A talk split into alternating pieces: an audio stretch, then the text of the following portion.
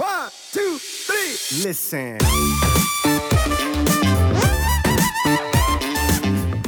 Auch da- das sehe ich zum Beispiel, um da mal auszuschweifen, voll oft, äh, oder habe ich schon voll oft beim Bizeps-Training zum Beispiel mitbekommen, dass der sagt, ey, das ist die beste Bizepsübung, die musst du machen, damit dein Bizeps wächst. Das bringt mir zum Beispiel nichts. Ich hasse Bizeps-Training und bei mir ist es wichtig, dass sie Spaß macht.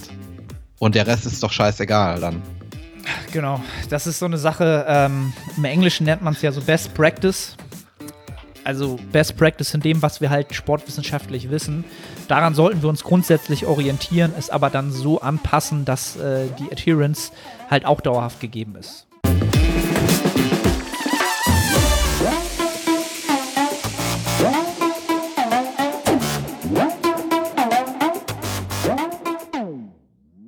Moin Moin aus Hamburg und willkommen zu The Art of Personal Training, die Nettohypertrophie-Serie Nummer 5 officially. Letztes Mal waren wir uns ja nicht ganz sicher. Nils ist auch wieder am Start. Nils, ähm, wie geht's dir? Mir geht's gut. Ich vermisse das Gym sehr. Ich habe sogar vom Gym geträumt. Ich habe vom Bankdrücken geträumt. Und ähm, ja, und ich habe geträumt, dass ich da richtig reingeschissen habe. Also, ja. Da ging nichts mehr. Nee, technisch ging da nichts. Ich weiß noch genau, das ist voll krass. Ich kann mich jetzt noch voll an den Traum erinnern, sonst kann man sich ja nie daran erinnern. Da siehst du mal, was für eine emotionale Bindung da zu der Übung herrscht. Darüber haben wir auch schon mal geredet, dass das nicht gut ist. Aber ich würde jetzt unheimlich gerne einfach Bankdrücken machen. Also du hast, du hast quasi unterbewusst richtig Angst, dann neuronal Effizienz einzubüßen und äh, ja, richtig. Wie, wie hast du es gesagt? Einzu, einzukacken? Rein, reinzuscheißen. Reinzuscheißen. Okay. Aber das kommt ja schnell wieder. Auch das ist, glaube das ähm, wird dann auch eine Erkenntnis sein, wenn wieder alles normal ist, dass wenn du ins Gym gehst, dass du dir beim Wachsen zusehen kannst. Ähm, das, damit meine ich jetzt nicht unbedingt ähm, Nettohypertrophie, sondern auch neuronale Adaption. Das, ähm, das wird bei mir, denke ich, so sein, dass in der ersten Einheit das Bankdrücken mir sehr schwer fallen wird. Und in der dritten Einheit hast du auf einmal 300% Gains gemacht, was Technik angeht, neuronale Effizienz, Schulterretraktion und Depression. Und ähm, da freue ich mich schon drauf. Mhm. Deswegen mache ich mir gar nicht so große Sorgen, aber mein Unterbewusstsein glaube ich schon, sonst hätte ich ja nicht geträumt. Ja, das ist, ist jetzt gerade so eine Sache, was mir jetzt gerade in den Kopf schießt, ist halt so, ob, ob dieser Muscle Memory Effekt, ähm, von dem man ja, ähm, ich weiß gar nicht, ob das schon sehr, sehr gut erforscht ist. Ich glaube gar nicht so gut natürlich, weil auch immer die äh, Teilnehmer der, der Studien wahrscheinlich nicht so repräsentativ sind für uns. Aber ob diese ähm, ja, neuronale Effizienz da auch einen großen Faktor mit rein mit, mitspielt. Verstehst du? Dass gerade das, dass sich das dann wieder aufbaut, natürlich auch irgendwie die, den Stimulus und die Adaption natürlich auch enorm wieder hochpusht. Ne? Dass es jetzt nicht nur rein diese, diese Zellgeschichte ist, sondern dass das da auch im großen Teil mit reinspielt, wenn Ja, man halt wieder ich. anfängt. Ne? Ja. Ja, also äh, Nils hat leichte, leichte äh, Verlustängste. Aber wovon ich nie träumen werde, Ja? ist, ist die Beinpresse. Nee. Ich glaube, äh, die, die treuen Zuhörer dieser Serie, die wissen das jetzt mittlerweile auch schon, dass du da ein Na, leichtes. Traum, ein Trauma erlitten hast. Ja, doch, Trauma, auf jeden Fall. Kann man so Ja. sagen, ne? Aber wenn das Gym wieder losgeht, dann wird die auch leider im Programming stehen. Weil es vonnöten ist. Ja, weil ich keine andere große Auswahl habe bei mir im Gym. Ich könnte auch Front Squats machen, aber das ist, glaube ich, noch schlimmer. Und dann die Axiallast und ja. Ja, ich glaube, also Bulgarian Split Squats sind ja schon richtig ekelhaft, ne? Aber Front Squats, die kommen da gar nicht so weit viel hinter, finde ich. So Und ich, ja.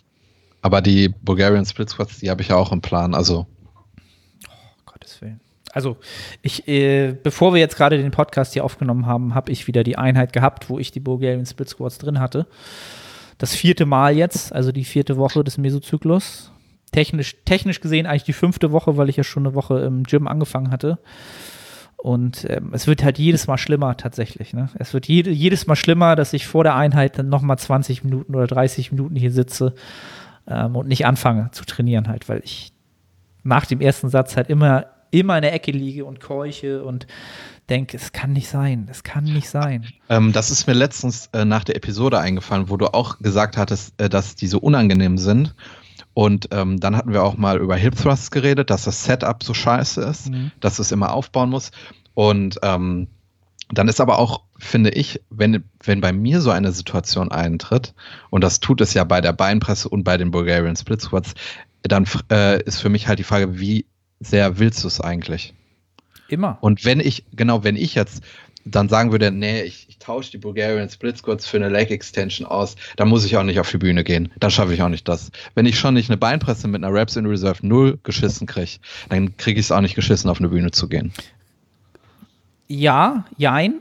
Ähm, was man da halt immer in Betracht ziehen muss, wenn du halt auf die Bühne gehen willst, dann musst du dir halt diesen, diesen, diesen Tausch, diesen, diesen Rückschritt, den musst du dir halt als, als Joker aufbewahren. Verstehst du, was ich meine? Also wenn du in Ja, der Off, klar. wenn du es in der Off-Season nicht schaffst, genau, wenn du es nicht so sehr willst, dass du sagst, okay, ähm, die Übung macht jetzt Sinn vom Programming. Die es hat zwar eine super schlechte ähm, Reiz-zu-Ermüdungsratio, aber in meinem Setup und Quarantäne und so muss die jetzt gemacht werden. Dann kannst du dir halt eben nicht erlauben, zu sagen, ich mache sie halt nicht. Und ähm, das ist ja auch das, was ich nicht mache, sondern ich, ich brauche halt länger und dann mache ich das sie halt. war auch und, gar nicht dann, auf dich bezogen. Genau, Äh, und dann, dann leide ich halt. Ähm, aber jeder, der jetzt vielleicht zuhört und sagt, ja, ich habe halt auch jetzt irgendwie immer meine, auch Bulgarian Split Squats, macht die halt mit so einem Band und dann ist das super unangenehm auf der Couch und dann schwitze ich die Couch immer voll oder ist halt irgendwie scheiße. Ähm, ihr müsst jetzt da durch, leider, ja, ihr müsst da jetzt durch, damit ihr euch den Joker halt irgendwie bewahrt für die Prep, wo man dann sagt, okay, ich kann jetzt halt keine Squats mehr machen. Ich gehe jetzt halt einfach an die Beinpresse dafür oder ich gehe an die Hackenschmidt oder, ne? Also, das ist quasi so ein Joker, den man sich wahrscheinlich noch aufbewahren sollte und von der Willenskraft eben in der Offseason ist, hast du ja eigentlich ähm, vom ähm, physischen hast du ja die besten Bedingungen. Was man aber auch nicht unterschätzen sollte, ähm, ganz klar, was man halt sagen muss, ist, dass diese mentale Ermüdung durchaus auch ein Faktor ist, den man nicht einfach abtun sollte und sagen, ja, ich bin so hart und ich mache es jetzt halt trotzdem und ich trainiere halt äh, 17 Mäßig-Mesozyklen hintereinander durch mit immer steigendem Volumina, weil, weil, weil ich halt so hart bin. Ne? Also das, das, man kann das halt auch übertreiben. Dieses, Ja. ich muss da halt durch. Ne? Aber ich, ähm, ich weiß, was du meinst. Man, es ist, habe ich heute, heute auch im Check-in oder gestern im Check-in mit Steve gesagt, es gibt so Zeiten im Training und das ist aus meiner Sicht leider auch ein Großteil des Trainings prozentual, in dem du einfach ins Training gehst und du einfach die Arbeit machst, von, von der du weißt, dass sie getan werden muss, damit halt auf dem Weg irgendwann das Resultat herauskommt. Und das macht oftmals keinen Spaß. Da hast du dann auch mal keinen Pump, da hast du dann auch keine Lust und dann tut es auch irgendwie unangenehm weh. Und ähm, ja, das, das ist halt Bodybuilding so, ne? Das ist, ist wirklich so. Leider. Und da finde ich es halt immer krass. Kennst du Leute, die auch sagen, Arne, ich verstehe gar nicht, warum du mal keine Lust aufs Training hast. Ich trainiere seit vier Jahren ohne Deloads, immer progressiv und ich mache immer Fortschritt. Ich verstehe Ja. nicht, was ihr habt. dann, dann ähm, trainiert derjenige nicht hart genug. Weil ähm, 120 Kilo auf der Bank machen, machen meistens keinen Spaß, wenn du das Gefühl hast, erdrückt zu werden oder ein ADL. Ja, also ich kann es nicht nachvollziehen, aber es soll ja individuelle Unterschiede geben. Also ich finde es super krass. Also ich glaube schon, dass es Leute gibt, die so, die, die, die so viel aus diesem Sport ziehen, die da so viel Spaß dran haben, oder wenn man, wenn man es negativ man- framen würde oder so wenig anderes haben im Leben, dass das für die alles ist und dass die sagen, sie, sie könnten gar keine Pause machen, das würde, das wäre für sie super negativ, weil sie dann nichts Schönes mehr im Leben haben. Mag ja sein, also das kann ich mir ja vorstellen. Ähm, Also was mir jetzt dazu einfällt, ist mein allererstes Trainingsjahr. Ähm, in der allerersten Episode, wo ich bei dir war, habe ich erzählt, warum ich mit dem Sport angefangen habe. Und damals habe ich mich so scheiße gefühlt und war so unglücklich, dass ich halt einfach das einfach immer gemacht habe. Ich habe gar nicht hinterfragt, ob das Spaß macht oder nicht. Das musste halt einfach getan werden. Ich habe dir auch erzählt, dass ich früher, ähm, ich habe immer Magerquark mit Orangensaft so äh, mit einer Gabel gemixt, so, weil ich mir kein Proteinpulver kaufen wollte. Und das hat jeden Abend so scheiße geschmeckt, dass ich Gänsehaut gekriegt habe. Aber das war mir egal, weil es hat funktioniert. Und von daher habe ich es einfach gemacht über ein Jahr. Ich habe über in meinem ersten Trainingsjahr habe ich jeden Mittag 250 Gramm äh, trockenen Reis gegessen, also ungekocht. Das war dann ungefähr ein halbes Kilo. Und das habe ich auch gemacht, weil ich einfach diese Situation ändern wollte. Und mir war egal, wie das jetzt geändert wird. Es hat funktioniert, also habe ich es gemacht. Ähm, daran musste ich jetzt gerade denken. Das war aber auch sehr hartes Schwarz-Weiß-Denken, wo man dann auch raus lernen sollte. Und da muss man halt auch immer betrachten, dass jeder aus einer anderen Intention zum Sport kommt und ähm, ja, der, die Beweggründe halt komplett unterschiedlich sind. Ne? Und, und wie sehr, wie schnell man sich ähm, mit dem Sport so identifiziert, dass man halt sofort sehr, sehr viel danach ausrichtet in seinem Privatleben. Ne? Ob man die Möglichkeiten dazu hat und wie schnell das halt geht, das ist, ist völlig unterschiedlich und das äh, muss auch völlig unterschiedlich sein. Das ist, ist, ist natürlich klar. Mhm. Ja, ähm, Nils, ansonsten äh, hatten wir ja off-air, glaube ich, schon eine Stunde geschnackt, bevor wir dann mal endlich den Podcast begonnen haben. Äh, nicht eine Stunde, aber lang. Ähm, ja. Erzähl mal, was äh, macht das äh, Corona-Quarantäne ähm, Bandit Bodyweight Bodybuilding? Ähm, ja, eigentlich habe ich die Frage ja schon am Anfang beantwortet. Ich träume halt vom Gym und vom Bankdrücken. Deswegen ähm, muss auch ich zugeben, dass es halt nicht ansatzweise das Gym ersetzt und auch ähm, psychisch sehr anstrengend ist und langweilig ist. Also ich kann ich kann jetzt hier leider nicht groß äh, erzählen, wie ich jeden Tag in den Krieg ziehe, wenn ich hier Homeworkout mache, was man ja manchmal vielleicht bei Instagram sieht. Da will ich ganz ehrlich sein, auch bei mir ist äh, das im Moment halt langweilig und es ist für mich sehr anstrengend, nicht weil das Training anstrengend ist, sondern weil es halt auch vom Kopf anstrengend ist. Und ähm, ich kann auch jetzt, jetzt nicht auf technische Dinge eingehen, an denen ich arbeite, was ich sonst im Gym mache, weil das halt auch alles im Moment gar nicht existiert. Ähm, und deswegen kann ich dazu gar nicht so viel sagen. Ich will auch gar nicht den Eindruck erwecken, als wenn das jetzt im Moment das tollste Training ist, weil ich da einfach ehrlich sein will. Und ähm, ja, also das ist eigentlich das Training. Ne? Wir wollen hier natürlich auch ehrlich bleiben. Es bringt ja nichts, sich was äh, vorzulügen. Und äh, ich kann mir das halt sehr, sehr gut vorstellen, weil klar, äh, es gibt auch genügend Klienten, die halt auch im gleichen Setup trainieren. Und das ist jetzt die ähm, größte Herausforderung, denke ich, diese absoluten Intensitäten ähm, so lange so hoch zu halten, dass man weiterhin das Gefühl hat, man wird von dem Training profitieren und profitieren in dem Sinne, dass man halt ähm, sich erhofft, Fortschritte zu machen und im wenigsten natürlich erhofft, ähm, das zu halten, was man hat. Ähm, und diese beiden Faktoren zusammen. Also das Ziel ist es, vielleicht nur etwas zu erhalten, nichts zu gewinnen und dafür maximalen Einsatz, Einheit für Einheit, Woche für Woche und jetzt vielleicht Monat für Monat. Das ist mental enorm ermüdend, weil du kriegst keine Möhre. Ne? Du kriegst ja nichts raus dafür. Das ist, und wie du schon gesagt hast, man kann ja jetzt nicht mal ähm, sich vor Augen rufen und sagen, so wie ich es jetzt machen könnte, sagen, ich äh, arbeite jetzt an, an meiner Technik, ich äh, bringe jetzt, keine Ahnung, die Overhead Press wieder rein und optimiere da jetzt optimal die Technik. Und ähm, ja, man kann sich halt nicht schönreden. Ne? Es gibt nichts, was man sich schönreden kann. Und ja, also ich kann mir gut vorstellen, dass das nicht äh, so spannend, so einfach ist. Aber da sind wir beim vorigen Thema. Ähm, es ist jetzt einfach die Arbeit, die getan werden muss. Wenn man halt äh, wirklich im Natural Bodybuilding was reißen will, weil alle haben die gleiche, alle haben gerade das gleiche vom Latz, ne, möchte ich so sagen. Alle haben die gleichen Probleme. Die anderen, die einen haben ein bisschen besseres Setup, die anderen gar keins und ja. Ja, also mir geht es eigentlich genauso, bloß dass ich auf äh, ganz, ganz hohem Niveau ein bisschen heulen würde. Dass ich halt auch ähm, diese, wie nennt man das im Englischen? Wir, sollten, wir, wir, haben ja uns mal besprochen, bringen wir die ganzen Sachen jetzt auf Englisch. Die, die Readiness, ja, die Readiness fürs Training, die Motivation ins Training zu gehen und hochvolumig zu trainieren, die sinkt halt von Woche zu Woche auch bei mir stark ab. Was allerdings den Hintergrund hat, dass ich, wie gesagt, eigentlich schon in Woche 5 des Mesozyklus bin und dass es der dritte ähm, Massing-Mesozyklus hintereinander ist von hochvolumigem Training und dass dieser Mesozyklus halt auch noch äh, den äh, metabolen Stress im Fokus hat. Das heißt, das Trainingsvolumen ist eh schon sauhoch durch die äh, vielen Wiederholungen und so weiter. Ähm, deswegen ist das nicht unerwartet, dass dieser Adaptionswiderstand, der das ja auch ist, also sowohl physisch als, physisch als auch psychologisch, sich immer weiter aufbaut. Aber ja, die Arbeit wird halt getan. Ähm, ich habe keine Ausrede. Ich habe alles hier, was ich machen kann. Äh, ich habe es ja auch schon gesagt, außer dass ich ADLs halt, wie gesagt, mit 20 plus Wiederholungen machen muss, was so langsam grenzwertig wird. Kannst du die ähm, nicht einbeinig machen? Könnte ich machen. Habe ich keine Lust drauf, wenn ich ehrlich bin. okay. Da bin ich ganz ehrlich. Also da, um, um mich jetzt rauszureden, ich bin tatsächlich jemand, der immer sehr, sehr schnell, also ich habe sowieso eine, was heißt eine extreme Beinlängendifferenz.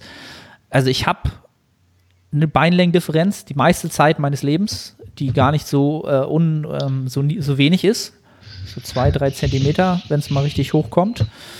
Ähm, wo man jetzt natürlich argumentieren könnte, ja, dann mach's doch gerade dann einbeinig. Ähm, ist bei mir aber immer da, darin resultiert, dass ich irgendwie immer Probleme gekriegt habe. Mit der Hüfte, mit dem Beinbeuger, äh, mit dem ISG.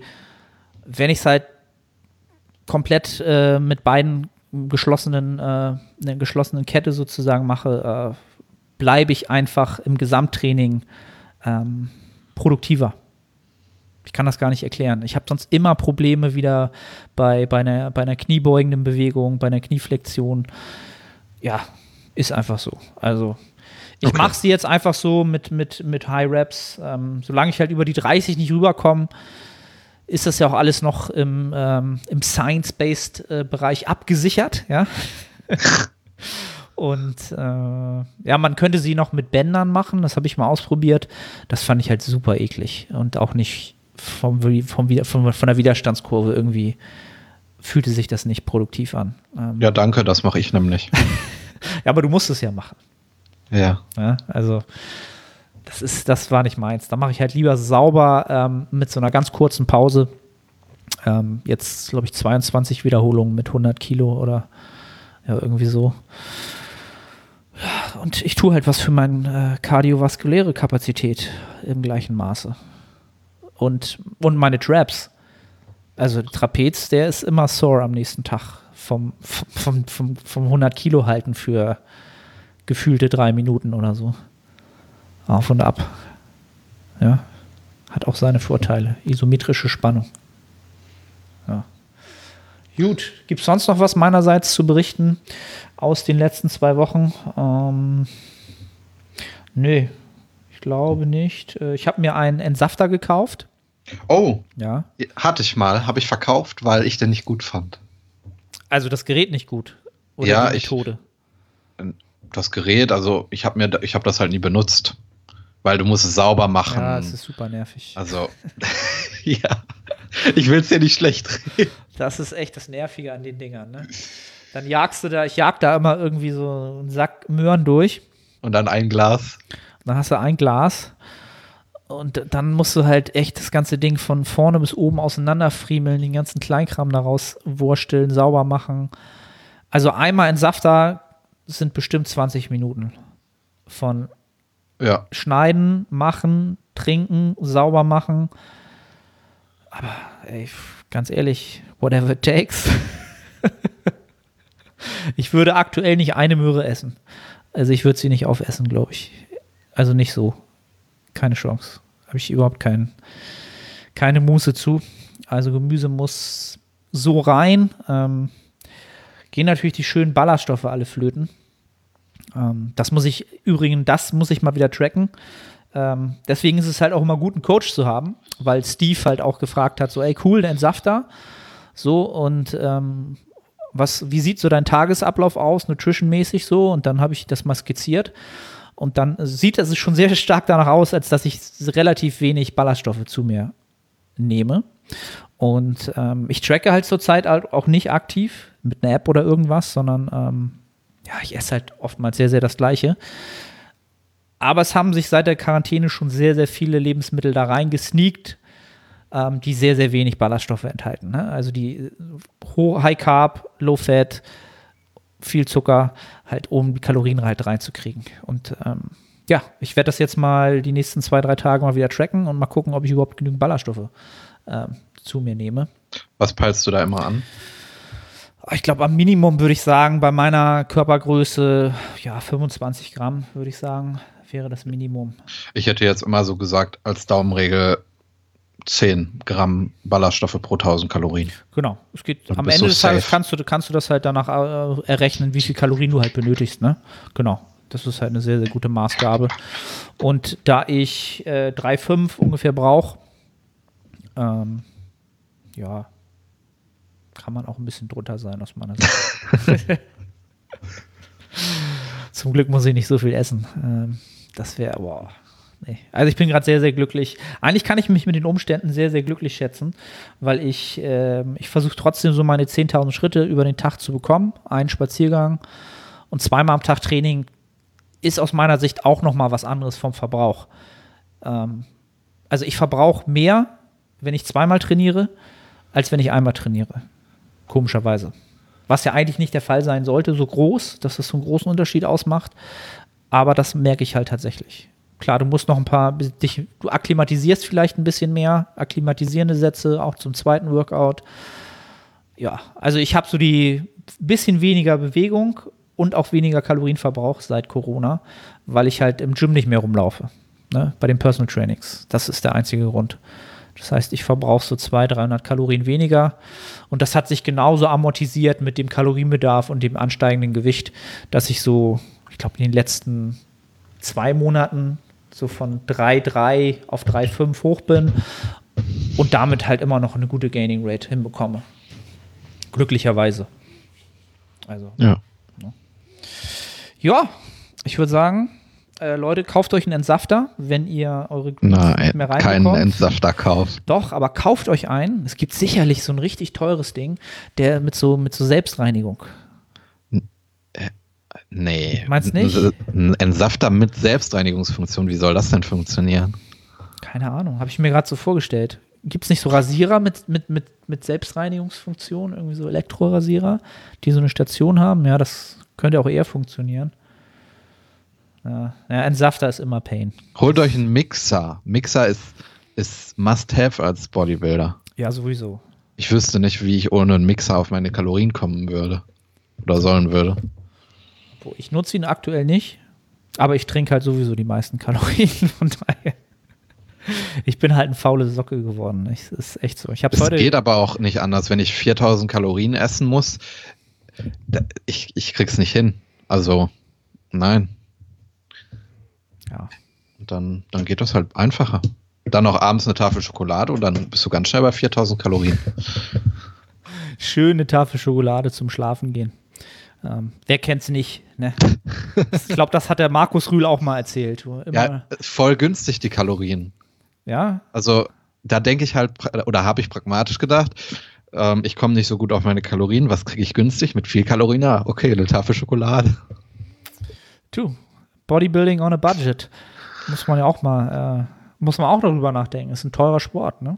Ja. Das ganze Essen, Proteinpulver und so. Also. Gut, ich würde sagen, äh, bevor wir jetzt äh, zu sehr irgendwelche un, äh, unnötigen. Sachen besprechen, äh, gehen wir in die Fragen rein. Fangen wir mit dem äh, Google-Formular an. Ja, wollen wir da die, die lange Frage gleich mal äh, als Ich kann, ja, nehmen? Ich kann ja mal vorlesen. Nils liest vor. Okay. Moin Arne und Nils. Wie viele Übungen würdet ihr pro Trainingssession empfehlen? Spielt die Körpergröße bei der Volumenverteilung eine Rolle, beziehungsweise brauchen diese mehr Regeneration? Zu dem Fragesteller, er wiegt 102 Kilogramm, ist 1,95 Meter groß, hat ein dynamisches Volumen, er hat noch geschrieben, er nutzt eine Rear Scale, also er wird sich der relativen Intensität bewusst sein. Seine Schwachstellen sind Legs und Delts und er hat ein UKUK zweimal die Woche. Ähm, genau, er hat noch ganz, er hat alle seine Übungen aufgeschrieben. Er hat noch geschrieben, hoffe nicht zu viel Info. Nein, es ist sehr, sehr gut, dass du diese Informationen da reingeschrieben hast. Ich lese sie trotzdem nicht vor, weil ähm, ja, bei so einer langen Frage können die Zuhörer, denke ich, nicht folgen, wenn sie die Frage nicht vor Augen haben. Ähm, genau. Ich denke, also ich habe mir schon ähm, viele Gedanken darum gemacht, weil man da, weil die Zuhörer viel daraus mitnehmen können. Mhm. Aber eine Frage, die er gestellt hat, kannst du, glaube ich, besser beantworten. äh, spielt die Körpergröße bei der Volumenverteilung eine Rolle, beziehungsweise brauchen diese mehr Regeneration, weil du ja mhm. schon lange Gliedmaßen hast und ihr darüber auch schon Gedanken gemacht hast. Ich glaube, du hast auch schon mal in einer Podcast-Episode erwähnt, dass du auf diversen Seminaren auch immer ähm, genau das hinterfragt hast. Ja. Definitiv ist äh, natürlich etwas, was, was mich sehr, sehr stark schon seit Jahren interessiert, weil äh, ich halt auch wie gesagt, nicht darunter leide, sondern dem Umstand gerecht werden muss, dass ich halt lange Gliedmaßen habe. Und meine heutige Auskunft äh, oder was ich den meisten darüber, was meine Empfehlung wäre, ist es sich, obwohl man denken würde, also man sollte dem nicht zu viel Macht geben. Weil A, ist ein Faktor, den du nicht ändern kannst und um Verständnis, ähm, du hast zwar dadurch, wenn du sehr, sehr lange Beine hast, hast du einfach mehr Zeit, die du äh, benötigst, um eine Wiederholung auszuführen von einer ähm, exzentrischen konzentrischen Bewegung. Das dauert einfach länger. Das heißt, die Zeit unter Spannung ist zwar größer, aber die, ähm, die höchst, die Widerstandskurve, die ist ja, wie soll ich sagen, du hast, hast nicht ähm, die, die mechanische Last an sich reguliert sich darüber, dass du halt, dass du halt früher deine relative Intensität erreichst. Ja, also du schaffst dann halt nicht wie jemand anders, der ein bisschen kürzere Beine hat, der macht halt eine Kniebeuge mit Gewicht XY und der schafft halt zwölf Wiederholungen, ja, und du bist halt bei acht schon bei der relativen Intensität, ja. Ähm, das gleicht sich halt relativ es gleicht sich mit der Zeit halt aus. Ähm, du hab, hast dadurch keine groß anderen Regenerationsparameter, die du ähm, beachten musst. Ja, es ist aus meiner Sicht ist es natürlich ein Nachteil rein fürs Bodybuilding, weil du ähm, durch die Hebel nicht die gleiche, nicht die absolute mechanische Last, die du bewegen kannst, wird immer geringer sein als bei jemandem, der einen besseren besseren, kürzeren Hebel hat. Der kann mehr Wiederholung machen und eine höhere mechanische Last bewegen. Ähm, und wenn wir halt davon ausgehen, dass die mechanische Last einer der stärksten Treiber ist, dann hätte man halt einen Nachteil. Man kann es halt halt nicht ändern. Ähm, das mal dazu gesagt. Ähm, was wollte ich denn jetzt eigentlich sagen? Ähm, ja, also ich, ich würde mir keine so großen Gedanken machen, wo, worüber du dir definitiv Gedanken machen solltest bei dem Thema, ist ähm, Übungsauswahl. Da wäre ich gleich auch drauf eingegangen. Passende Übungsauswahl ist bei dem Thema ein Gamechanger tatsächlich. Ja, das, das davor habe ich ja ein bisschen abgetan jetzt, aber die Übungsauswahl, die ist enorm wichtig. Da kann man sich enorm viel Potenzial nehmen, ähm, wenn man dort eine schlechte Wahl trifft.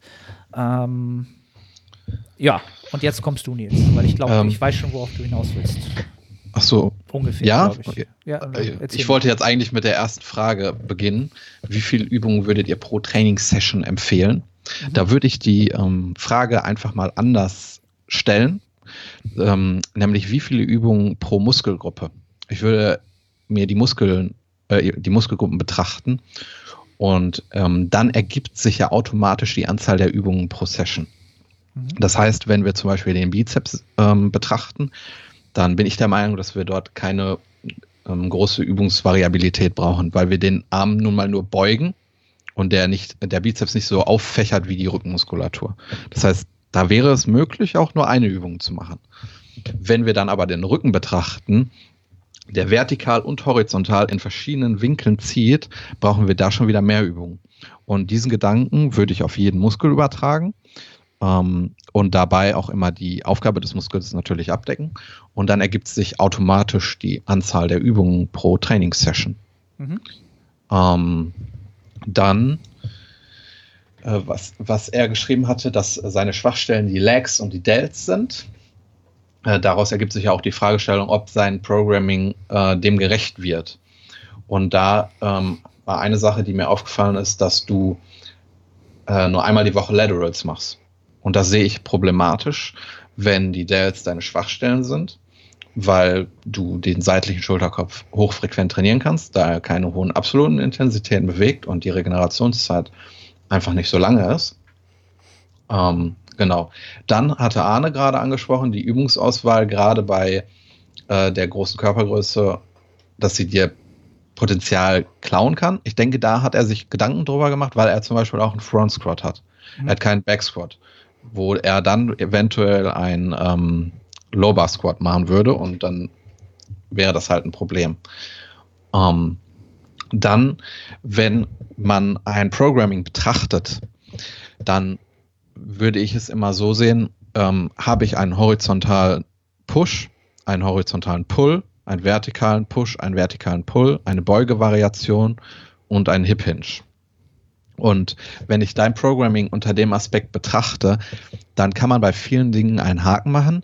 Wo ich allerdings Probleme sehe, ist bei den Hip Hinge Movements, ähm, da sich das Programming etwas überladen, weil du Deadlifts, Deadlifts machst, Sumo Deadlifts, RDLs und Hip Thrusts. Dazu hast du noch Military Press als Übung, wo du Axiallast hast und Pendlay Rows. Also wenn du wirklich mit einer hohen relativen Intensität arbeitest, dann würdest du dich schon nach einer Woche aus dem Leben schießen, denke ich, weil einfach die ähm, systemische Ermüdung viel zu hoch wäre. Weswegen ich beim Hip Hinge ähm, maximal zwei Übungen ins Programming nehmen würde. Ähm, Genau. Dann ähm, hattest du auch gesagt, dass deine Beine insgesamt eine Schwäche sind. Deswegen würde ich eventuell ähm, kein klassisches OKUK-Training machen, sondern überlegen, das Ganze in einen Push-Pull-Plan zu, umzuwandeln. So hast du einen Tag, wo du dich fokussiert auf die Quads konzentrieren kannst und an dem anderen Tag auf die Hamstrings. Und dann ähm, hast du dort keinen Zielkonflikt in den jeweiligen Sessions. Ähm, und worüber ich mir auch Gedanken machen würde, ähm, da kann ich dir, da, da kann ich dir keine genaue Antwort zu geben, aber das kann ein Problem werden. Du hast ja ein dynamisches Volumen, das heißt, dein Satzvolumen steigt von Woche zu Woche. Und du hast ähm, auch glücklicherweise die Sätze pro Einheit in der ersten Woche mit angegeben. Und die OK2-Einheit hat 20 Sätze hat also fünf Sätze mehr als die anderen Einheiten. Und das könnte ein Problem werden, dass diese Einheit über den Mesozyklus einfach extrem überladen ist und dass das deine Adherence über die Mesozyklen sinken lässt. Deswegen würde ich mir Gedanken machen, wie du die Sätze ähm, effektiv am besten aufteilen kannst. Ähm, um da vielleicht noch objektiver zu sein, würde ich überlegen, vielleicht mit Session RPEs zu arbeiten. Wenn du zum Beispiel siehst, dass die anderen drei Einheiten immer ungefähr die gleiche Session RPE haben, aber diese Einheit mit 20 plus Sätzen mh, hm, immer viel anstrengender ist für dich, dann ähm, würde ich tatsächlich überlegen, die, die Sätze besser aufzuteilen. Ähm, und wenn es darum geht, Volumen effektiv aufzuteilen, würde ich auch überlegen, ähm, nicht nur Lateral Raises hochfrequenter auszuführen, sondern auch andere kleinere Muskelgruppen wie der Trizeps und der Bizeps. Hm, es ist durchaus möglich, den Bizeps auch viermal die Woche zu trainieren. Ähm, dadurch hast du mehr effektives Volumen. Aktuell trainierst du deinen Bizeps, glaube ich, zweimal die Woche. Und nehmen wir an, du trainierst ihn mit zehn Sätzen pro Woche, also zweimal fünf. Ähm, du könntest ihn aber vielleicht auch viermal die Woche trainieren mit drei Sätzen und die Effektivität ist gleich und du hast zwölf Sätze. Dann hast du direkt mehr effektives Volumen im Durchschnitt. Ähm, Genau, das waren meine Gedanken dazu. Und vielleicht noch etwas, ähm, wenn es um das Schultertraining geht, weil du ja geschrieben hast, dass die Dells deine Schwäche sind. Meiner Meinung nach ähm, fehlinterpretiert man oft das Schultertraining und glaubt, dass Military Press so dieser ähm, die Übung ist, die deine Schul die das Fundament für deine Schultern bildet. Und dann können wir noch ein bisschen Laterals machen und stiefmütterlich die hintere Schulter. Und dann ist das Schultertraining auch schon fertig. Und dann wundern sich die Leute, warum sie nach fünf Jahren keine guten Delts haben. Und jeder, der gute Delts hat, ist Stoffer. So habe ich oft das Gefühl. Und was diese Rang Reihenfolge angeht, die ich gerade erwähnt hatte, mit Military Press, dann Seitheben, dann hintere Schulter, die sehe ich nicht so. Ich ähm, finde, dass ähm, striktes vertikales, äh, nee, vertikales Drücken massiv überbewertet ist, was deine Schulter angeht. Der einzige Schulterkopf, der da trainiert wird, ist der vordere Schulterkopf, den du schon beim Bankdrücken und anderen ähm, ähm, Push-Movements trainierst und Teile der oberen Brust. Aber was deine Schulter wirklich ausmacht, ist die seitliche Schulter und die hintere Schulter. Also ähm, ich glaube, es würde gar keinen Unterschied machen, ob du jetzt Military Press machst oder nicht, außer dass du weniger systemische Ermüdung hast. Also konzentriere dich eher darauf, Seitheben hochfrequent auszuführen, dort einen Sweet Spot an Volumen zu finden und das gleiche auch bei der hinteren Schulter. Und ähm, wenn es um die hintere Schulter geht, ähm, würde ich immer eine ähm, Butterfly Reverse Variante wählen, bei der du die hintere Schulter spürst und eine, ähm, eine schulterdominante Ruderbewegung. Das heißt zum Beispiel abgespreiztes Rudern mit einem weiten Griff. Und genau so, das wären meine, meine Informationen dazu. Optimierungsvorschläge, die man äh, zu dem äh, genannten Programming halt geben kann. Und ähm, ich, ich glaube, zusammenfassend, was, was, was mich da, wie ich das zusammenfassen würde, ist halt folgendermaßen, dass ich es ähm, auf den ersten Blick halt so eingeschätzt hätte, dass ähm, der Fragensteller halt sehr, sehr stark auf die Grundübung zurückgreift. Also fast zu stark, wie du es ja auch gesagt hast, ne, mit den ganzen ähm, Deadlift-Varianten. Ähm, es ist halt nicht super spezifisch Bodybuilding-Training. Und du hast eben wunderbar wiedergegeben, äh, wie man spezifisch halt ähm, ja, Volumen etc. nutzen kann, um halt ja, Bodybuilding spezifisch zu trainieren.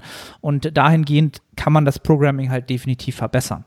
Ähm, ja, ne, also es, allgemein gesagt spricht nichts gegen die Basics, ne, gegen die, die Basics, aber ähm, ich habe immer so ein bisschen das Gefühl, dass das noch zu sehr so ein, ähm, dass da noch so ein Denken hintersteckt bei vielen, dass wenn ich das nicht mache, dann ist das nicht, nicht in Ordnung. Dann ist das nicht der, dann ist das, wie, mir fehlt das Wort. Unvollständig?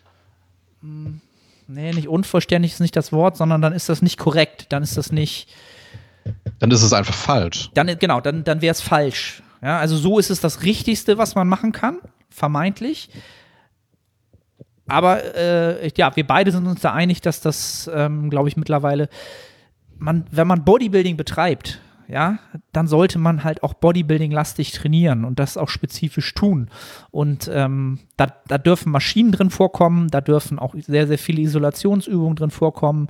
Ähm, und die Basics finden da natürlich genauso ihren Platz, aber sie sollten halt nicht 90 Prozent ausmachen und dann 10 Prozent ISOs und Maschinen, ähm, sondern ja, zum Anfang sind natürlich die Basics wichtiger, um ähm, die Skills zu lernen, einfach um die Fähigkeiten zu lernen, um, um eine Bewegungskompetenz zu erlernen mit einer Langhantel, mit einer Kurzhantel.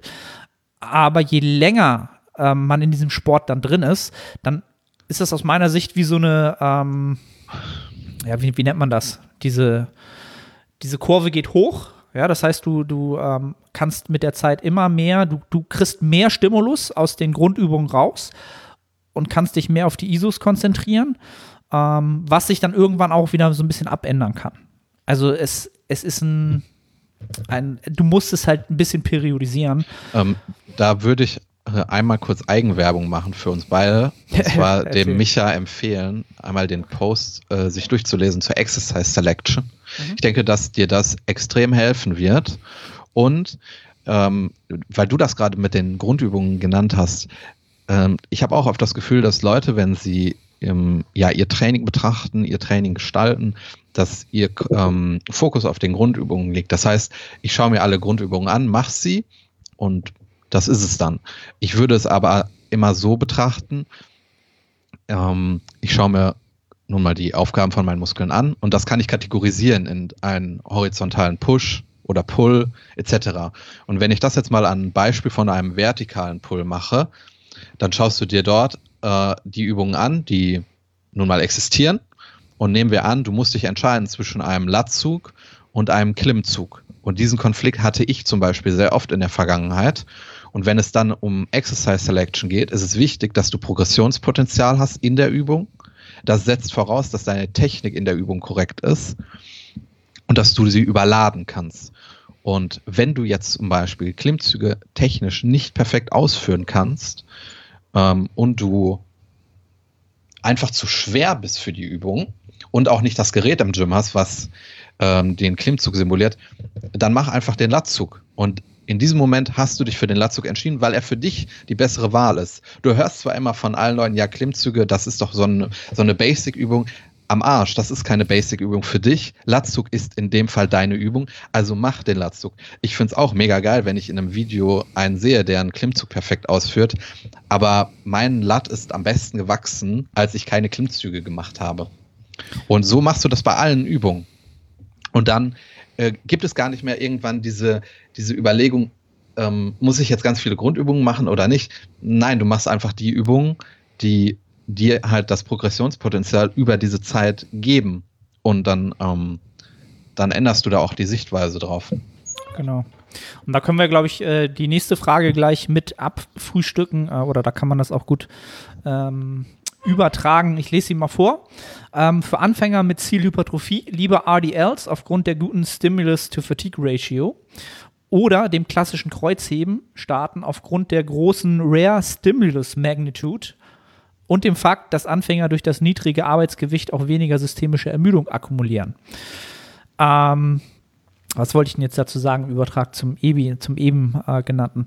Genau, also als Anfänger, um das jetzt mal äh, von Grund auf wiederzugeben, ähm, als Anfänger ist es aus meiner Sicht durchaus sinnvoll, auch ähm, einen, den, den klassischen Deadlift, das klassische Kreuzheben zu erlernen, ja, einfach aus der Sicht wieder der Bewegungskompetenz und der, des Erlernen, wie man eine kinetische Kette halt nutzt, also wie man effizient Gewicht von, Gewicht von A nach B bewegt, ja, da geht es mir erstmal gar nicht darum, ob man da nun, ob man sagt, ist der, ist, ist der, das klassische Kreuzheben, ist das jetzt, für welche Muskelgruppe ist das jetzt im Speziellen, sondern einfach den Skill, die Fähigkeit zu entwickeln, eine relativ hohe mechanische Last für das Körpergewicht zu kontrollieren und von A nach B durch den Raum zu bewegen, ja, möglichst auf, eine, auf einem geraden Weg. Ja?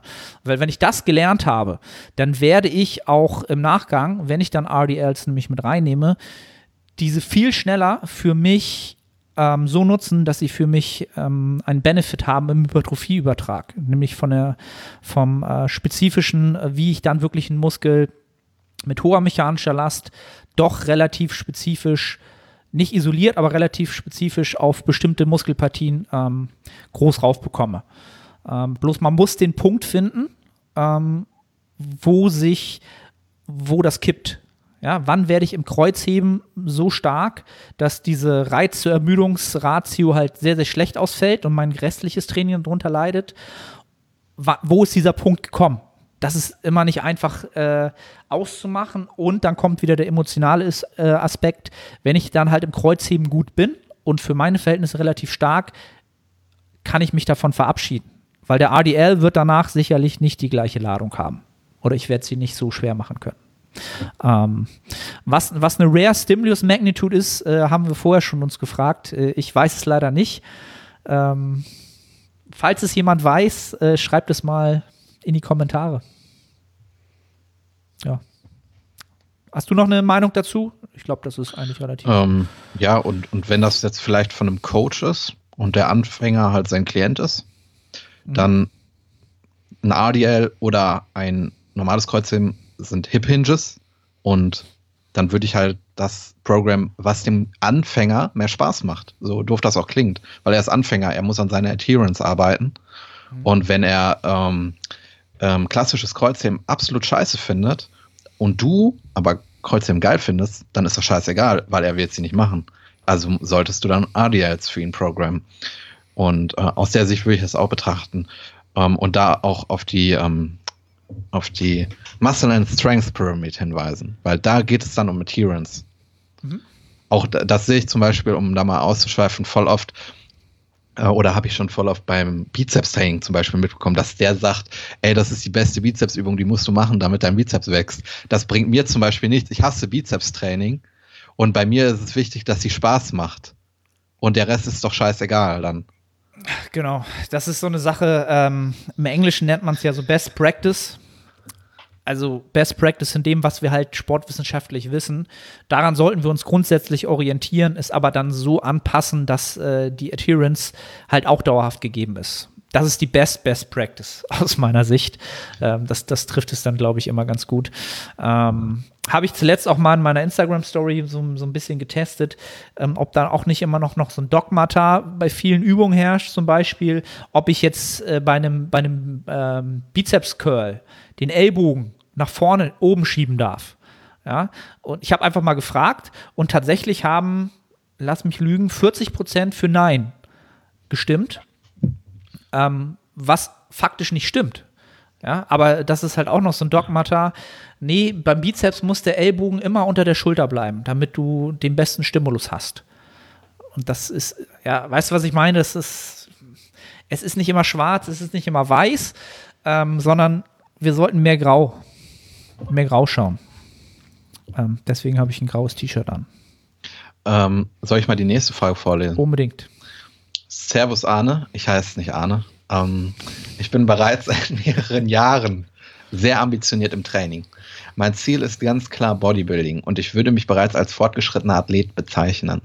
Meine Frage, wie würdest du das Training gestalten, wenn du aus diversen Gründen nur noch vier Tage die Woche circa 1,5 bis 2 Stunden im Gym verbringen könntest? Der letzten Monate hatte ich das Gefühl, es ist ein Muss, deutlich mehr als zwei Stunden zu trainieren. Zumindest habe ich das so von vielen Leuten auf Instagram etc so aufgefasst. Danke für deine Antwort. Ähm, hm. Erst einmal, ähm, ähm, ich kenne den Fragensteller natürlich nicht und versuche die Frage so allgemein wie möglich zu beantworten, damit viele Leute da auch einen Benefit rausziehen. Ich würde niemals meine ähm, Trainingsjahre als Indikator dafür nehmen, ob ich fortgeschrittener Athlet bin oder nicht. Ähm, das, das würde ich nicht machen. Da gibt es andere Indikatoren für. Also hinterfrage, ob du wirklich ein fortgeschrittener Athlet bist. Am besten, oder das ist meine, also meine Meinung dazu, ähm, was für einen Progress machst du von Mesozyklus zu Mesozyklus? Und wie groß fällt der aus? Ähm, dann, ähm, wie würdest du das Training gestalten, wenn du aus diversen Gründen nur noch vier Tage die Woche ähm, im Gym verbringen könntest? Ähm, da würde ich das Training so gestalten, dass du erst einmal das Volumen gescheit aufteilst auf die Sessions. Das hatten wir ja auch gerade schon beantwortet in der längeren Frage, dass er, wenn er nur 1,5 bis 2 Stunden im Training hat und die Zeit nicht überschreiten kann, eher auf ein statisches Volumen zurückgreifen sollte. Weil beim dynamischen Volumen können die Sessions schon mal länger gehen. Ähm, das schon mal als Takeaway. Ähm, und was Ach so, und ähm, er hat das Gefühl, dass er äh, deutlich mehr als zwei Stunden trainieren muss, weil er das auf Instagram sieht. Instagram ist eine Scheinwelt. Instagram ist eine Scheinwelt. Ähm, ich würde nichts auf Instagram ernst nehmen, wenn es dort glorifiziert wird, wenn das eigene Training glorifiziert wird. Ähm, du siehst dort immer nur die guten Sessions von anderen Leuten ja, deswegen würde ich nicht Instagram da als ein ähm, Indikator nehmen für irgendetwas. So, genau. Also was, was mir halt als erstes einfällt, so rein aus, aus was ich jetzt als Coach raten würde, wenn das Szenario jetzt so aufkommt, ähm, was, was ist der Faktor, der, der am meisten bestimmt, was ich jetzt zu tun habe? Und das ist halt der Zeitfaktor. Wenn es nun ähm, aus diversen Gründen nicht anders geht, also es faktisch ist so, du kannst nur die Zeit investieren, ähm, dann kannst du ja eh nur, also dann, dann bleibt dir ja nichts anderes übrig. Da ist halt dann die Frage, mit welcher, mit welcher Einstellung du das Ganze jetzt siehst, diese Phase, in der du nur so trainieren kannst. Ähm, bist du jemand, der, der den Gedankengang hat, ich will trotzdem in der Zeit wieder netto was gewinnen, ich will Nettohypertrophie verzeichnen. Da fehlt halt jetzt wieder so ein bisschen der Kontext halt, ne? Oder man muss dem Ganzen halt Kontext geben. Oder könnte es nicht sein, dass man diese Zeit einfach gezwungenermaßen nutzt, ähm, halt wirklich eher zu maintain, also Erhaltungsvolumen ähm, zu fahren und vielleicht auch kalorisch, weil die Grundbedingungen es einfach nicht hergeben, dass man jetzt in eine oder andere Richtung irgendwas macht, in, in, in Form äh, kalorisch etc. oder halt auch vom Trainingsvolumen, ähm, weil es einfach die Zeit nicht hergibt, weil es einfach so ist, weil das Leben auch mitspielt äh, oder da äh, die Vorgaben macht. Da würde ich mich würde ich mir halt zuerst die Frage stellen, kann es sinnhaftig sein, jetzt nicht unbedingt mehr zu wollen, auch wenn das schwerfällt, sondern sich ähm, vor Augen zu rufen, dass man die Zeit vielleicht nutzt, um in der Zeit, wenn sich diese Gründe halt wieder ändern und man wieder mehr Zeit im Gym investieren kann, sich in eine super Ausgangslage zu bringen, um dort dann von dieser Zeit zu profitieren, in der man diese ähm, Restriktion halt hatte. Das ist äh, auch ein ähnliches Szenario, was sich jetzt viele, die jetzt äh, zu Hause sitzen und überlegen, hm, was mache ich jetzt, wie lange dauert das noch an, bis die Gyms jetzt wieder aufmachen.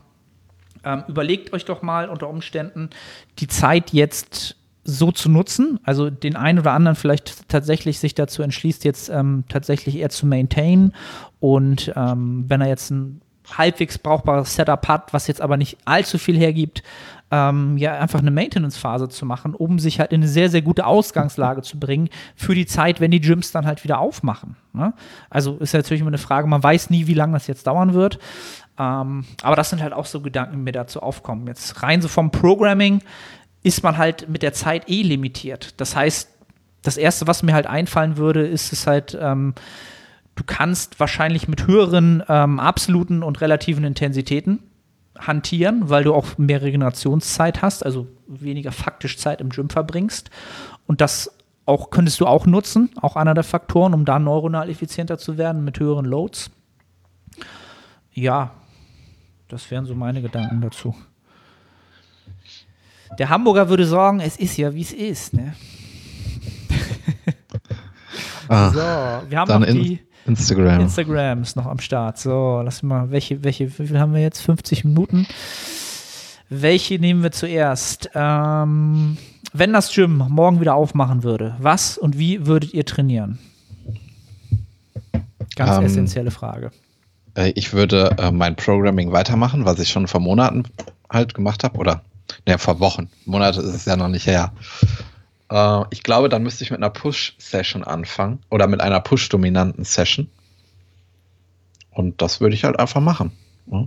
Einfach. Es geht einfach weiter, wie es auch vorher war. Also, außer da, also die, die absoluten Intensitäten wären wahrscheinlich geringer. Oder die werden, die werden geringer sein, leider. Ähm, ja, aber sonst Ja, so, so ganz nüchtern einfach. ja. Ganz nüchtern. Äh, Und natürlich Laterals. endlich wieder. Und Bankdrücken. Ja, ja. Äh, und da wollten wir noch was anderes mit reinnehmen. Wegen unserer Wettkampfpläne. Ah, okay, genau. Was, was würde sich ändern oder würde sich daran was ändern an den Wettkampfplänen?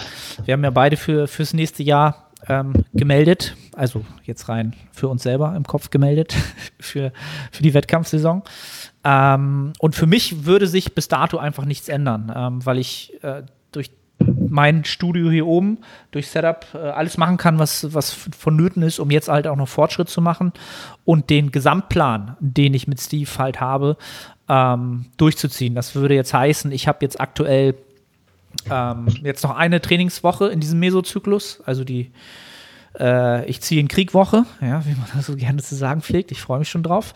Ähm, dann werden wir vier Wochen maintain ähm, und dann einen längeren Cut machen, weil ein weiterer Minicut äh, jetzt keinen Sinn mehr machen würde, sondern wir brauchen mal ein bisschen mehr.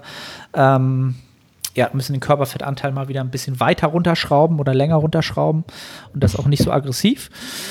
Und danach wird dann weiter ähm, wieder Mersing gefahren, bis dann wahrscheinlich im Januar die Prep losgehen würde. Und äh, in der Zeit entscheidet sich ja jetzt auch, was passieren wird, ob die Gyms irgendwann wieder aufmachen. Und äh, ich, es gibt für mich keinen Grund, was zu ändern, weil ich alles machen kann, was ich machen müsste, um erfolgreich in diese Richtung zu arbeiten.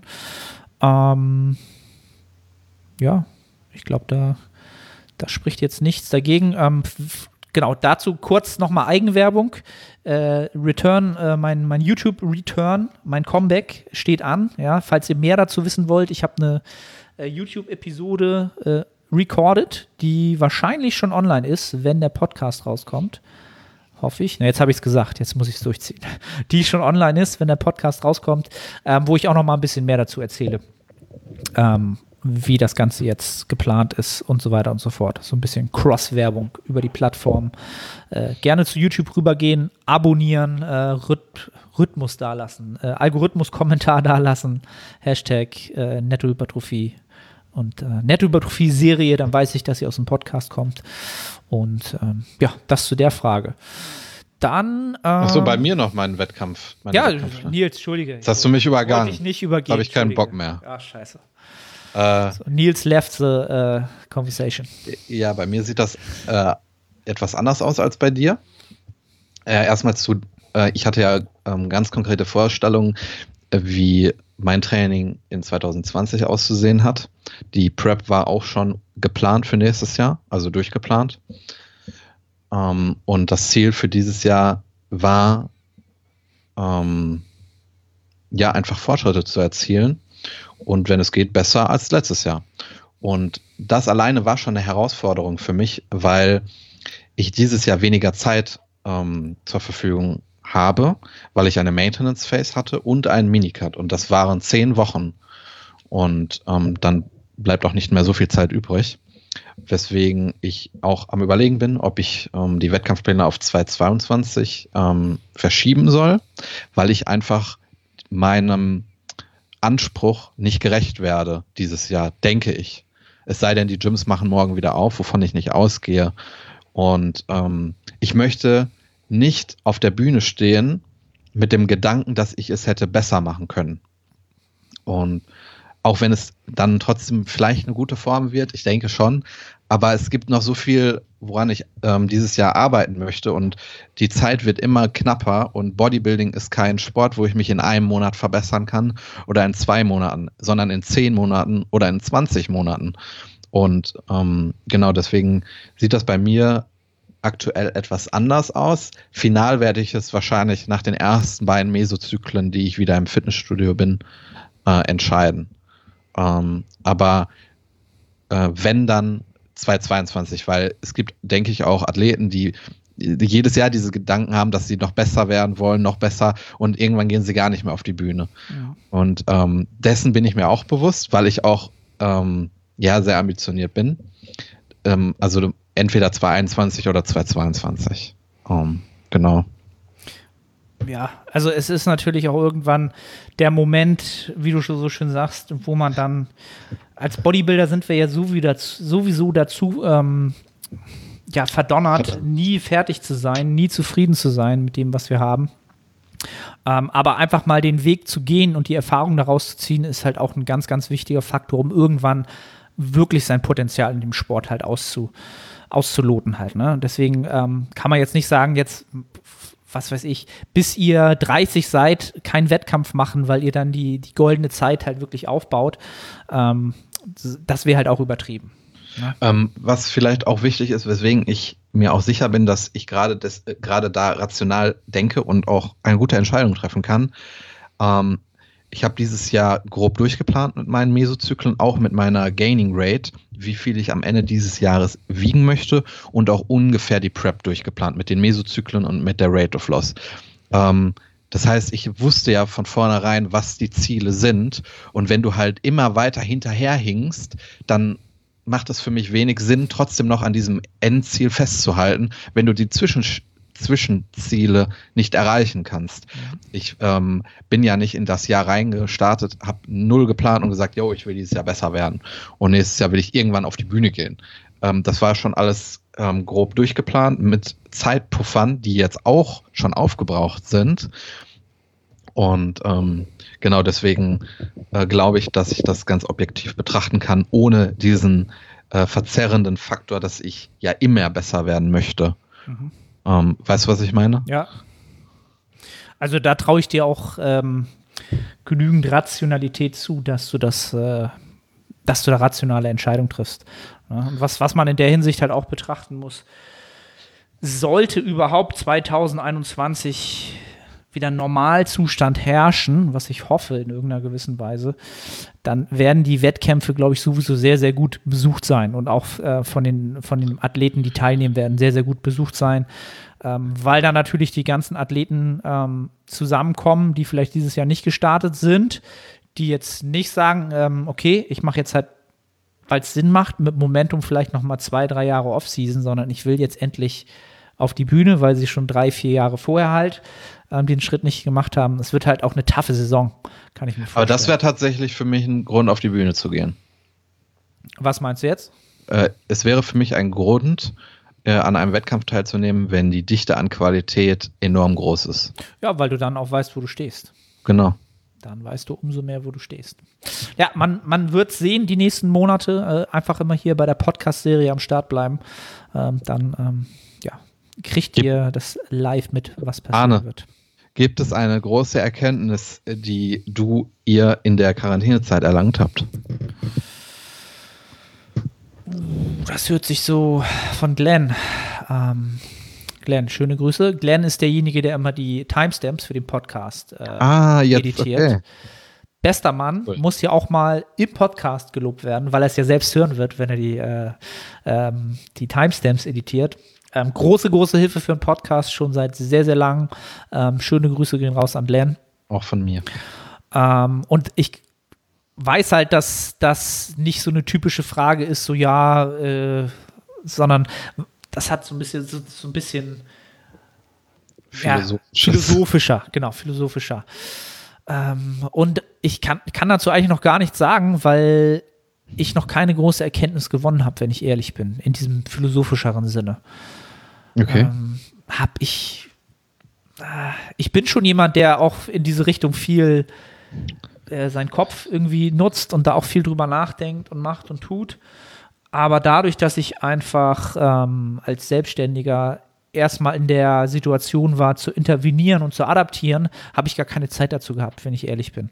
Ähm, mag überall nicht so ausgesehen haben, im Podcast nicht, bei Instagram nicht, aber das ist schon, ist schon etwas, was einen doch schon mehr antreibt und wo man mehr Zeit investiert und adaptiert und wie gesagt sich irgendwie Gedanken macht, wie soll das weitergehen, wo soll es hingehen, ähm, dass ich nicht diese, diesen mich zurücklehnen konnte und einfach mal drüber nachdenken konnte, was, was hat die Quarantäne jetzt mit mir gemacht und so weiter und so fort.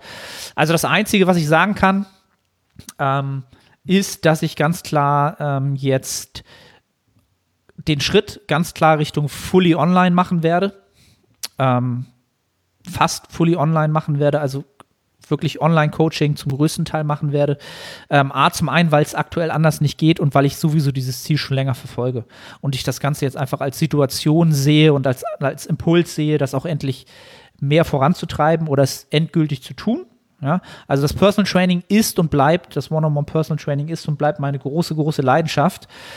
Ähm, aber ich kann, ich kann da nicht mehr besser werden hört sich jetzt vielleicht ein bisschen, hört sich jetzt bestimmt richtig arrogant an. Also ich kann sicherlich noch besser werden, aber ich kann nicht viel, viel besser werden. Also das Entwicklungspotenzial ist sehr, sehr gering. Das heißt, ähm, als Online-Coach würde ich auch sagen, dass ich eine sehr, sehr hohe Qualität an den Tag lege, aber da kann ich noch viel, viel besser werden. Einfach weil dieses Feld auch noch nicht so lange da ist. Und ähm, ja, also das ist so meine Erkenntnis.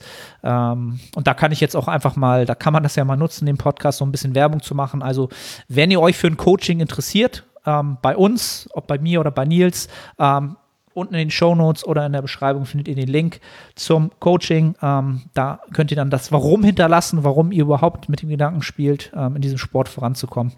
Und ähm, ja, jetzt werden die Kapazitäten einfach da sein, dort auch mehr zu machen, was mir vorher einfach nicht gegeben war ja. Nils, was ist deine Erkenntnis? Ähm, auf jeden Fall, dass ich sehr, sehr dankbar bin, dass ich hier mit dir den Podcast machen kann, weil ja jetzt das ähm, Gym als Leidenschaft weggebrochen ist. Es existiert ja im Moment einfach nicht. Und trotzdem bleibt mir Bodybuilding ja erhalten und dieser Spaß daran, weil wir hier immer darüber reden können und das mir einfach extrem viel Spaß macht und dass ich auch sehr, sehr dankbar bin, mit meinen Athleten zusammenarbeiten zu dürfen, weil mir das natürlich auch bleibt. Die sind nicht weggebrochen. Und da macht es weiterhin extrem viel Spaß zu sehen, dass die trotzdem Progress machen, äh, dass die sich weiterentwickeln und ähm, ja, dass diese, diese beiden Säulen halt da sind und mir das extrem viel Spaß macht. Ich denke, wenn das jetzt nicht da wäre, dann wäre die Situation für mich schlimmer. Und das merke ich jetzt halt. Und dann auch den Instagram-Content, ähm, dass man sich darüber Gedanken machen kann, dass das einfach Sinn macht, sich jetzt mit Bodybuilding auseinanderzusetzen. Ähm, ja, das ist so. Mhm. Ich weiß nicht, ob das eine große Erkenntnis ist, aber das ist einfach mein Gefühl dazu. Ja, doch, das ist deine, deine Erkenntnis. Und dass äh, Kirschbananen-Way richtig scheiße schmeckt. Kauft euch keinen Kirschbananen-Way, das ist auch eine Erkenntnis. Kann man halt auch als Erkenntnis gewinnen. Ne? Ja, obwohl da kann ich, äh, kann ich vielleicht auch noch zu sagen, ich bin auch, auch das habe ich aber auch den, den meisten schon kundgetan, extrem dankbar für die Klientenbasis, die ich habe, sowohl im Personal Training als auch meine Online-Klienten, die da alle sehr, sehr ähm, ja, die einfach alle, fast alle komplett noch ihrem Ziel folgen und ähm, ja, auch mir die äh, Treue halten. Und ähm, da bin ich sehr, sehr, freue ich mich drüber und bin da sehr, sehr stolz drauf, dass da, ähm, ja, komme, was wolle, alle noch, fast alle am Start sind. Finde ich sehr, sehr cool. Ähm, so, was haben wir? Eine, eine Stunde drei. Eine Frage hauen wir zu, zum, äh, zur Feier des Tages. Was willst du? Ähm, such du dir eine aus. Ähm, ähm, Meinung zur Vertical Diet und Food Maps. Ich weiß nicht, was eine Vertical Diet ist, aber ich kann die Frage trotzdem beantworten. Wenn jemand eine Diät macht, ist es ähm, egal, was es für eine Diät ist. Ich könnte ja 10, 20 Stück aufzählen. Das Wichtigste ist, dass Adherence vorhanden ist dass ein Kaloriendefizit vorhanden ist. Und dann ist es egal, was es für eine Diät ist und wie du das machst. Ähm, Food Maps äh, Vielleicht ist es, dass nur bestimmte Lebensmittel zur Verfügung stehen und diese nicht. So könnte ich mir das vorstellen. Das wäre ein Tool, um Adherence zu sichern oder auch, um es in den Müll zu werfen, indem man Lebensmittel dämonisiert, weil damit, ähm, weil man sich damit dann nur selber sabotiert in einer Diät. Ähm, das ist bestimmt nicht die Antwort, die der Fragensteller hören wollte, aber ähm, diese Antwort kann ich oder sage ich immer bei jeder Frage, wie soll ich diäten? Mhm. Also ich, ich kann dazu sagen, ich habe auch keine Expertise in diesen äh, Begrifflichkeiten, aber ich meine zu wissen, dass die Vertical Diet ähm, und so Foodmaps halt wirklich dazu da sind, ähm, ja, bestimmte Lebensmittel nur mit bestimmten anderen ähm, Makronährstoffen zum Beispiel zu kombinieren, aus äh, verdauungstechnischen Gründen und Trainingsperformance-Gründen. Ja, also eine okay. Vertical Diet heißt, dass du, ich weiß nicht, wie es genau funktioniert, aber du isst dann quasi nach dem Training erstmal nur Kohlenhydrate und dann eine halbe Stunde später nur Protein. Kann auch jetzt völlig falsch sein. Ich will, wer sich damit auskennt, wird jetzt die Hände über den Kopf zusammenschlagen. Aber es geht halt darum, es geht wirklich darum, ähm, um die Verdauung und um die Performance im Training. Und auch das, wie letztes Mal beim äh, GPP-Training, ist aus meiner Sicht auch etwas, was wirklich erst relevant wird bei sehr, sehr großen Athleten, die wieder sehr, sehr große Mengen an Lebensmitteln zuführen müssen. Ja, bei denen halt irgendwie, ja, ich glaube, weiß nicht, ob es ist das Stan Efferding, der das erfunden hat, die Vertical Diet. Das ist The Rhino, The Reno, ist halt so ein riesen Powerlifter, Bodybuilder der wahrscheinlich auch jeden Tag seine 6000, 7000 Kalorien essen muss. Also wahrscheinlich große Mengen und deswegen halt diese Vertical Diet erfunden hat, ähm, um die Verdauung und das, um die Trainingsperformance hochzuhalten, weil dann auch zwei Trainings am Tag stattfinden. Verstehst du? Also es geht nicht darum, wie ich diäten sollte, sondern wie ich gut verdaue und gut trainiere. Ähm, und da sind wir eigentlich auch wieder beim gleichen Thema. Wenn wir jetzt von unserer Zielgruppe ausgehen, den Natural, Natural Bodybuildern, und den äh, Hypertrophie-Athleten, den ambitionierten, dann ist es bei den meisten nicht der Fall, dass die so groß sind und so massiv sind, dass sie so eine Riesenmengen brauchen, um zu sehr, zu sehr sich mit dem Thema Verdauung auseinandersetzen glaub, zu müssen. Ich glaube, auch solche Fragestellungen erübrigen sich meistens, wenn man die Basics beachtet. Ähm, ich, ich bin mir bewusst, dass Verdauung sehr wichtig ist, auch im Bodybuilding.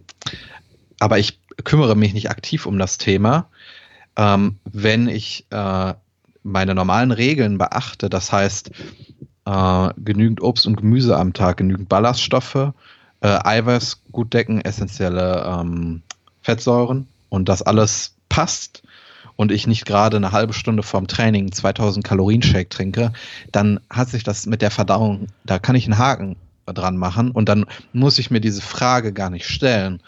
Und wenn ich das dann auf eine Diät übertrage, dann habe ich auch gewisse Regeln, die ich beachten muss. Und dann wird sich das Thema auch erledigen. Wenn ich natürlich in der Diät kein Gemüse esse und meine Ballaststoffe bei zwei Gramm sind, dann muss ich mich mit äh, Verdauung beschäftigen. Und dann suchst du vielleicht händeringend nach irgendwelchen Werkzeugen, die total kompliziert sind, Geld kosten etc. Aber du könntest auch einfach ein halbes Kilo Brokkoli am Tag essen und dann ist das Thema erledigt. Mic drop. On point. Dem ist nichts hinzuzufügen. Achso, und ich wollte noch am Ende sagen, Espresso Ghetto, bitte reiß dir nicht deinen Bizeps ab. Das ist noch wichtig. Er hat mir nämlich geschrieben. Wieso, das, er, was er hat macht er vor? Max out Ron Bizeps Curls? Oder Run Rap Max im Bizeps Curl. Und davor noch ein 5x5. Habe ich dir doch einen Screenshot geschickt, weißt Ah, du? okay, ja, ja, doch, ich erinnere mich. One Rap Max Bizeps Curls. Und Laterals. Und Laterals. Auch One Rap Max. Ja, natürlich. Was anderes macht auch keinen Sinn. Ja, Jetzt, junger Mann, junger Mann, jetzt ist mein Respekt für den jungen Mann äh, enorm, enorm gewachsen. Der, der will es auf jeden Fall richtig. Ja. Ja, er wird's, ich bin mir auch ziemlich sicher, dass es sogar hören wird. Von daher, big, Deswegen habe ich big ja gesagt. und reiß dir bitte keine Muskeln ab. Das ist das Schlimmste, was dir als Bodybuilder passieren kann. In dem Sinne, Leute, bleibt gesund. Ja, äh, sowohl teilt die Episode. teilt die Episode, ähm, ja, teilen, markieren, abonnieren und so weiter. Das ganze Spiel freuen wir uns riesig drüber. Feedback hinterlassen, Algorithmus-Kommentar, wenn ihr es bei YouTube gesehen habt. Ähm, ich, ich muss mich jetzt mal wieder mehr mit YouTube äh, ähm, auseinandersetzen, damit ich weiß, wie das Game so funktioniert, ne, mit Algorithmus und Kommentaren und so weiter. Da musst, da musst du jetzt aber eigentlich auch wieder eine Diät machen, oder? Bei YouTube? Eigentlich schon, ne? ich muss in alte Muster zurückfallen. Ähm, aber das wird nicht passieren. Also die Episode für alle Bodybuilding-interessierten Menschen, für die wird die sehr, sehr interessant sein. Für alle, die jetzt für die alte Food-Action kommen, für die wird nur ganz am Ende ein bisschen was kommen. Ähm, ja, aber es wird nicht so wie früher sein. Es wird nie wieder so sein wie früher. Damit schließen wir äh, die heutige Podcast-Episode ab. Ähm, ja, vielen Dank an die Zuhörer, wenn ihr bis zum Ende durchgehalten habt. Ähm, ja, wir bedanken uns und hören uns in der nächsten Episode wieder. Bis denne.